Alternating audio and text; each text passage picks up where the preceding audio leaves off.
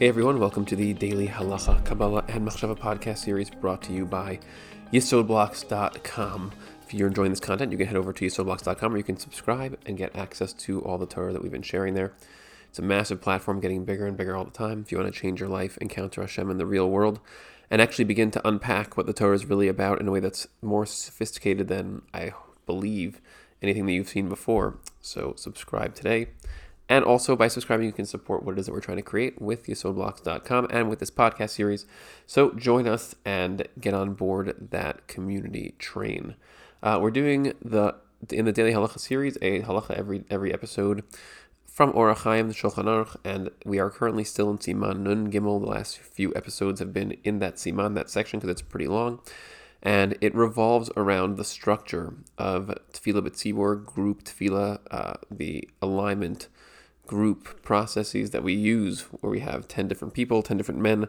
Well, since men in general have the, the Torah model of the male structure is to have thicker blockages between themselves and Hashem. And so we basically take 10 different structures, 10 different men with their 10 different sphirot structures, um, and then we have them come together to basically complement each other, not complement with an E uh, where each one then basically brings out more balance in the others. And then we have one person who leads that, who's the Chazan, the Shaliach Tzibor, leading the Tefillah group, and everybody else from the community, both men and women, can jump on board that train. But we're supposed to have 10, minimum 10 of these fragmented types of structures, meaning 10 men, uh, coming together in that complementary way. So we've been going through the halachos of the different requirements for a person who wants to be the shaliach tzibur or who's being asked by the group to be the Shaliach Tzibur, one of the key points that we mentioned was that the group has to be okay with the person who is leading the group. In other words, if there is some kind of friction or tension between the group and the person leading, that's going to be a problem because in order for people to actually be able to draw deeper insights and understanding about themselves from each other, there has to be some sense of camaraderie, some sense of connection and togetherness. And if there is politics, then inherently that means there is ego. And where there is ego, there is separation, distance, isolation, and division. So we don't have we don't allow any of those things. So in Siman Nun Gimel, we're now up to Seif Chaf, the 20th halacha in the section. Seif Chaf says, Im echad rotze lomar tefila b'shvil aviv. Let's say you have a person who now wants to be the Shaliach Tzibor, the leader of the Tefillah group, uh, because his father passed away. This is a very common practice. It's a halacha, it's a, a minhag, where basically if a person loses, a man loses one of his parents, uh, in this case, the example is his father. So then he uh, very often will be the chazan, the shaliach tzibur, the leader of the tefillah group, for a period of about 11 months. Uh, and that's basically, he's like the fixed um, chazan, the fixed leader of the group during that time. So the example that halacha here brings is a person who's in that situation, a, a man who's lost his father, uh, and so now he's he's supposed to be the leader according to that minhag. So he wants to now be the tefillah person uh, for his father. It says ve'acher acher. There's another person there who wants to uh, be the chazan also because of somebody else who in his family who's passed away, but it's not his father. Uh, it's not one of his parents, so it's a different person so some other close relative, and so he wants to be the chazan instead. So in that situation, it says um, the the, uh, halacha is misha yirtze hakahal shemar tefillah hu yomar. Whoever the group wants to be the person doing the chazan role, uh, that is the determinant in terms of who will now be the chazan. So that's what the halacha basically says. There's two people pitted against each other in terms of the example. There's one who lost his father, and he wants to be the chazan for that purpose, uh, in the role of um, of doing whatever it does, which we're going to talk about in a second, to be the chazan when you lose your father. And then the other person just wants to do it for a different lost relative that's not his father. And so the halacha here rules, well, it depends on who the group wants. That's the determinant. It doesn't matter. We don't look at the, the, the, the lost loved one as the determining factor. Instead, it's the group that determines who will now be the leader, which fits with what we've discussed up until now, and that the group is really the defining determining factor in these types of decisions. Now, the two aspects here, so we we the, the simpler one to understand really is that piece about the group. We understand that, and it, it's what we've seen until now is what I just mentioned is that the reason why the group determines it is simply because we need to have group buy-in in order for there to be a tefillah process that is actually successful and achieves its purpose. So, which again, recall that the halacha is trying to reflect that.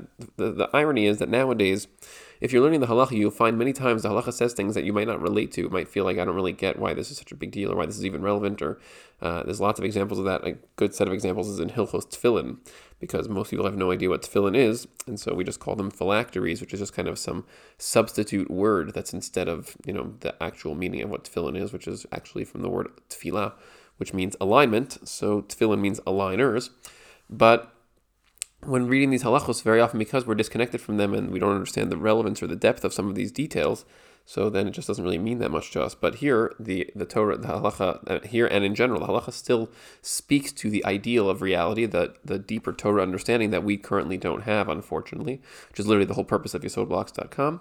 Um, so the idea here is that we actually need to have buy-in from the group if we're going to be achieving the purpose of tefillah. Now, nowadays, most of the time, the people who are in a tefillah group are not trying to achieve the purpose of tefillah. All that's being done is maybe the saying of some words, perhaps even mumbling them without really understanding what they even mean. And there is a social element of feeling like you're with other people, and sometimes that's something which is the only element of interest. Just the, and that's why we, people spend a lot of time often conversing during the tefillah process with each other because they're just bored by the actual context. But here the halacha references the structure of this as if it assumes, and it does assume, that you actually know what this is supposed to actually look like. And so the group voting and wanting a certain person is a defining characteristic, defining determinant here because uh, there's supposed to be buy-in, and the reason why we need to have buy-in, as we mentioned, is because the whole idea of a tefillah group is that everybody is now working together, looking at each other, trying to perceive the different attribute structures of each other based on their knowledge of each other and their um, observations of the other people's dynamics, and then to try to siphon off in their own perceptions to kind of learn from that and try to round out their 10 attributes. And that means that if you have too much chesed or too much hod or too much netzach or something like that, uh, which each of us has different amounts of each of those 10 attributes that are the sfirot, so you can try to look at, and we, by the way, we also have different amounts of each, each of those attributes in different aspects of our, of our personality. Like you might have a very strong netzach characteristic where you're very dominant and very assertive in an area like your field of knowledge, in your career, your job, whereas in another area you might not have that at all. And so there's a lot of variance in terms of the sphere in different areas. And the idea of tefillah in a group is to actually look at each other, try to see how each other is, and learn about how each other, uh, each, each person in your group actually uh, is structured in terms of their sefirot amounts, and then try to become better at well, maybe I need to learn how to be more uh, assertive, or maybe I need to learn how to be more more submissive, more receptive um, in this area. In this particular example, I need to maybe I need to know how to share more. Maybe I need to learn how to think more more clearly or in a more coherent way, more connective way. So these are things that you can feed off of other people without actually taking anything away from them. So the phrase "feed" maybe doesn't really fit there so well, but the idea of siphoning off or trying to learn from other people in that way, that's what we're doing in this group dynamic of Tefillah B'tzibur. So of course, there has to be buy-in. So that's the first more obvious point. The second point that's in this halacha, that's on the, on the underlying depth, the Kabbalah concepts that are buried within the halacha, is this idea of a person who wants to be the shaliach tzibur, the leader of the tefillah group, because his father has died, and that's really a deep, a very deep idea. It's usually described nowadays as well. When you do something like that, it gives the neshama an aliyah. That's how people say that. It means that the soul can now ascend because of what you're doing down here. And the question, of course, is what does that mean? Like, does that actually mean anything? It's something which people say a lot. What does that look like in the real world. And actually, the Mishnah Berurah here actually mentions a similar type of phrasing. He says that the idea here is that it's it, it, it provides what's called nachas ruach lames. Uh, umatzilo medino shel gehenim. It provides like some kind of like nachas ruach means like a, a relaxation of the spirit. Like it's like it makes you it, remo- it removes tension and it also saves you saves the person who passed away from dino shel gehenim from the the uh, judgment of gehenim. Gehenim is usually translated as hell. Uh, we're going to explain exactly what those things mean, and then you can understand what this all, how this all fits together. So, the idea is again that assuming that you, the, text here, the halacha, is assuming you understand all the underlying principles of what death is in the Torah's map of reality. And what death is is basically your body shuts off, and what your body is is a series of tools, a series of layers that allows you. It, it works like an antenna essentially that allows you, the consciousness of the neshama, to be in contact with the world, to be manifest as an intangible self in the tangible world. And so it kind of it's, it's like a transmitter, um, and so it shines out like your neshama is basically somehow linked to that set of tools. And then when you activate yourself through it, through the set of tools, the body and all its pieces, all its parts, so then you're shining out into the world as this light of consciousness of yourself. uh, to the tangible world around you in, in finite form. And there could be more and more of your presence through the body as you live longer and are more and more manifest. And then when, when the body turns off, now you don't you no longer have the transmitter, so now you're not you're no longer able to, to manifest in the world. That's the definition of death in the Torah's mind. The question is, well, what happens to you? Well, you were never here. The body was simply just a a it's a, like I said, an antenna. You're not here because you are an endless self. You're an intangible neshama. Things that are endless and intangible can't be anywhere because if they are anywhere, that means they're everywhere because they're intangible. They're endless. They can't be in like if you're endless, there's no place where you're not. So what does that what does that look like? Well, the, there's no real intersection between an endless intangible phenomenon and a tangible finite world. There can't be because if there was, then the intangible endless phenomenon would again just completely be the only thing that was here because true endlessness, truly endless things will then in a in a finite context will fill it because they are endless. So you are not really you're not on this plane. Like this the plane of the finite existence is not where you are. You're on higher planes of being that are that are more of the we'll call it the substance of consciousness. You can call it Olam Habriya, you can call it whatever you want to call it. But and your root is in something called Olam Ha'atzilut. It's like higher higher uh, planes of being that essentially give rise to the neshama. And the neshama itself is a fragmented aspect of Hashem's consciousness, Hashem's self. And so basically, you can think of it as the higher you go, the more uh, you're, you're, you're going to get to a place where all the neshamos are unified into one neshama, one primal, pri- primordial neshama. And then if you go even higher than that, even that one neshama is subsumed within the larger self that we call the Ein Sof, that is Hashem. And so these are like higher and higher states of consciousness and states of reality.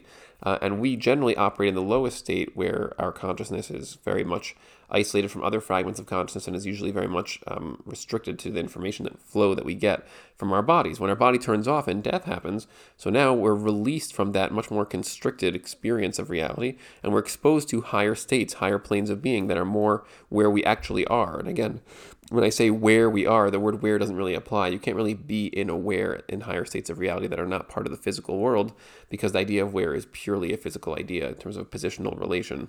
Like things are here versus there. That's the idea of where.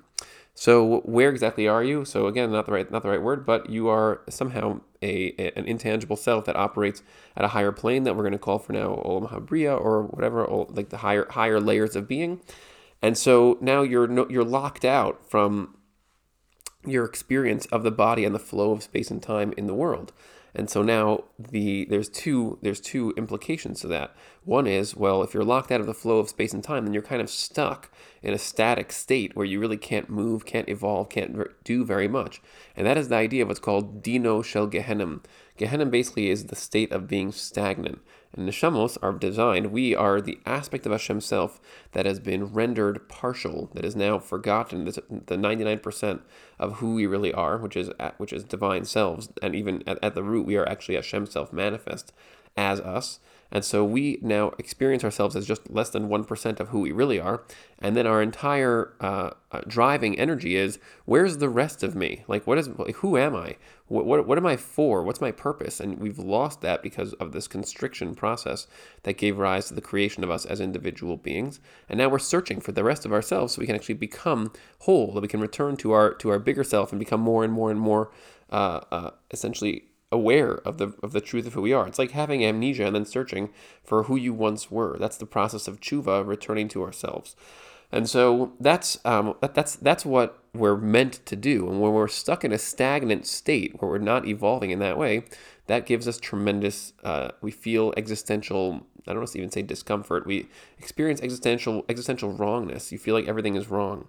And that is something which happens when you die. In other words, when you're in a state of death.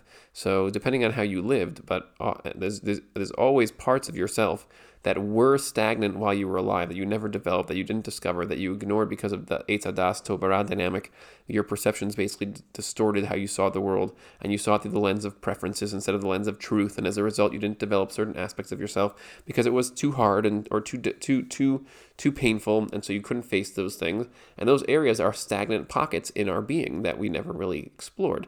And so when we die, now we're faced with the stagnant these stagnant elements, stagnant aspects of ourselves, and that is tremendously painful. That, that, that experience where you suddenly discover the parts of yourself, because when you when you die and your body turns off, you get exposed to the rest of yourself in in some form, not in its total form, but you get exposed to a lot more of who you are, and then you contrast what you're seeing now that you're dead, now that your body is off, you see the rest of who you are. You contrast that with your memory imprint of what you actually became through your body, and you're like, wait, like certain parts of what I was, or certain parts of what I really truly am, are actually now in conflict with what I remember myself being when I was attached to my body and certain parts uh, of who I who I know I truly am are actually in alignment with what I experienced when I was attached to my body. And so the experience of the conflict and the the the, the contrast where you were not the right, not, not really manifesting who you truly were, we call that Gehenna. That's the that's the pain of stagnation. And you can actually even have that when you're alive, by the way, in situations where you are being stagnant, you can sense the pain of that. So the idea that, that that's the first part is that's the nature of what it means to be a neshama, and that's the idea of Gehenna is basically this state of stagnancy and its uh, and its impact on us. And the second part of what's mentioned here is that somehow we have a person who is now leading a tefillah group and, and entering into higher states of consciousness, um, and that's the whole. That's that's the neshama's bread and butter. That's what that's what the neshama wants to do. We want at the root of ourselves. We want to become who we are. We want to return to higher states of consciousness. We want to be the fullness that we truly are. And so that's what each person is trying to do here in, in from start from whatever starting point they are currently at. So if you are being the chazan for a tefillah group, there's this idea that you can actually do that in the name of somebody who, who has left the world, someone whose body has turned off, what people usually call death. So the example brought here is a person who wants to do that for their father. So what does that do? How does that help when you do that? Well, the idea of the neshama is that the neshamos are not actually things, right? You're not in a place. You're not a tangible item. What that means, so therefore, is that you're actually uh, intangible. And really, the, the Torah map of what a neshama is, is that we all are really just one neshama looking out at the world through different bodies, through different frames of reference. And so you can think of that as like a network. Like every neshama is actually linked to every other neshama, and we're kind of like really all just one neshama with certain different uh, funnels that allow us to manifest in the world, and then certain differences because of when you are in the world, you basically imprinted in certain ways, and that and you manifest in certain ways, and that creates a certain conceptual se- separation between uh, different aspects of a neshama. Each of us being an aspect of the primordial neshama, the super neshama that we are all kind of descended or, or branches of. So you can think of it just like just like that, just like a tree. And so a tree has many branches and branches that branch into smaller, ever smaller branches. And so, uh, but all the different branchlets are connected, and they're they're they also they they um, when they vibrate, they vibrate each other. And so the idea is that when a person who's still attached to their body uh, and is an extension of the branch that is their father's branch, which we all are. So when you when you engage in consciousness expansion processes, because part of your neshama is actually is actually your your, your father's neshama, because the branch that preceded you in the tree is actually still there, just the body is no longer functional your vibration, your conscious expansion and, and elevation actually vibrates the whole branch. And so you actually raise up. In other words, what, what does raise up mean? Raise up means that you're actually um, you're giving some kind of dynamism back to the static reality of the neshama. Because the neshama is, like we said, is static, is can no longer really uh, um, evolve because it's not really in the flow of space and time. But since you are in the flow of space and time, and you're still linked to that neshama that is now not in the world, so now your vibration actually, your your your evolution actually vibrates through that system and, and gives some form of of, of evolving uh, of connection to space and time and evolution in terms of the neshama state. Now, what that actually means, if you like, in terms of the neshama structure and the structure of olam haneshamos, the place that neshamos experience themselves as uh, after the body turns off, a lot more to say about that. Actually, I have a YouTube video about that. Uh, also, it's called the the Olam Haba Crash Course. You can check that out on my YouTube channel, Yesod Blocks. Um, and there will be a series on yesodblocks.com at some point soon about Olam Haba and all these types of things. But for now, suffice to say that that's a very, very large topic. There's a lot to say about it. But we are going to just leave that at this point. And that, those are the two points in this halacha the area of death and elevating the neshama after death. Uh, or I don't even want to like to use the word death, but the area of the body shutting off and the neshama now being uh, untethered from the antenna that the body is and the group buy-in dynamic uh, of a tefillah group. So those are the two details here. Hope you enjoyed that. Thanks so much for tuning in and for listening. I'm looking forward to having you join me for the next episode.